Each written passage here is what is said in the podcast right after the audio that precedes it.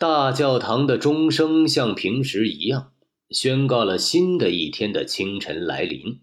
小规模的战斗接触已经开始，莱茵河上的阵风不时把枪击声飘过来。鲁热醒了，但睡意未尽，他咬着牙坐起身来。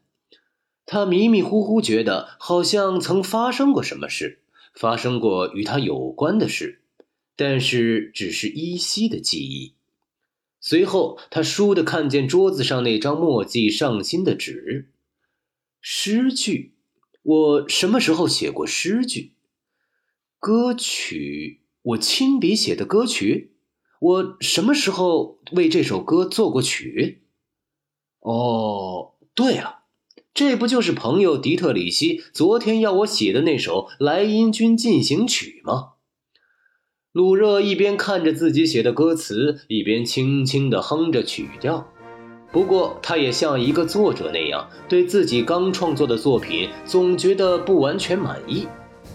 好在隔壁住着自己团里的一位战友，于是他把这首歌曲拿给他看，唱给他听。看来那位战友是满意的，只是建议做一些小小的修改。鲁热从这最初的赞许中得到了一定的信心，他怀着一个作者常有的那种焦急心情和对自己能如此迅速实现诺言的自豪感，立刻赶到市长迪特里希家中。市长正在花园里做早散步，一边打着一篇新演讲的副稿。你说什么，鲁热？已经写完了？好吧，那就让我们立刻来演唱一遍。此刻，两人从花园走进客厅，迪特里希坐在钢琴旁伴奏，鲁热唱着歌词。市长夫人被这早晨的意外音乐声吸引到房间里来了，她答应把这首新歌誊抄几份。作为一个受过专门训练的音乐家，他还答应为这首歌曲谱写伴奏曲，以便能在今晚家里举行的社交集会上。夹在其他的歌曲中演唱给家中的朋友们听，为自己甜美的男高音而自豪的迪特里希市长，现在开始更仔细地琢磨起这首歌来。四月二十六日晚上，在市长的客厅里，为那些经过特地挑选的上流社会人士首次演唱了这首歌，而这首歌却是在这一天的凌晨才作词和谱曲完毕的。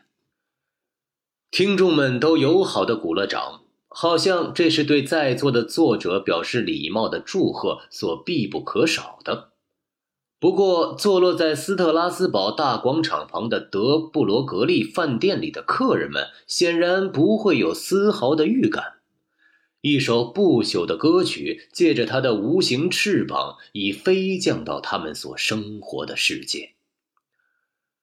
同代人往往很难一眼就看出一个人的伟大或一部作品的伟大，甚至连市长夫人也并未意识到这是一个非常时刻。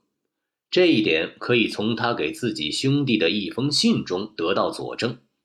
他在信中竟把一件奇迹轻描淡写地说成是一件社交界发生的事。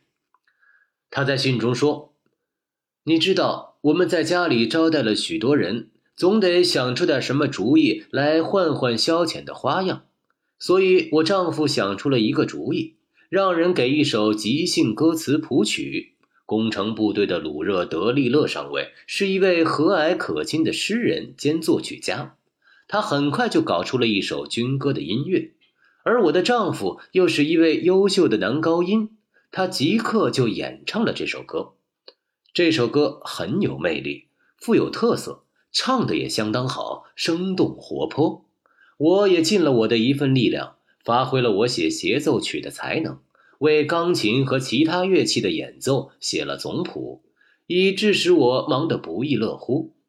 这首歌已经在我们这里演奏过了，社交界认为相当不错。社交界认为相当不错。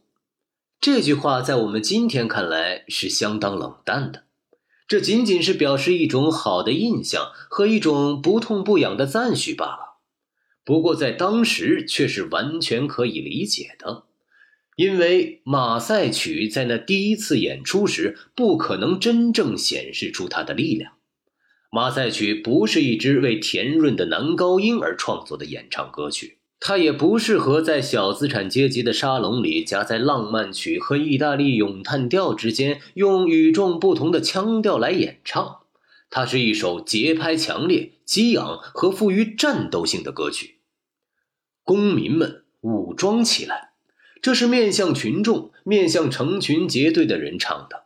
这首歌的真正协奏曲是叮当作响的武器、嘹亮的军号、齐步前进的团队。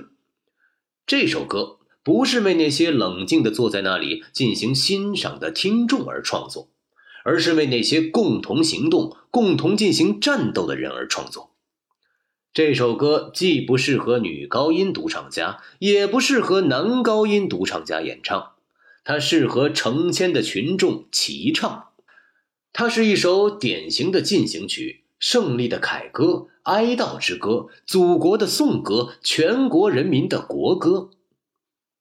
因为这首歌正是从全国人民最初的激情中诞生的，是那种激情赋予了鲁热的这首歌的鼓舞力量。只不过当时这首歌还没有引起广泛流传的热潮，它的歌词还没有引起神奇的共鸣，它的旋律还没有进入到全国人民的心坎儿。军队还不知道自己的这首进行曲和凯歌，革命还不知道自己的这首不朽战歌。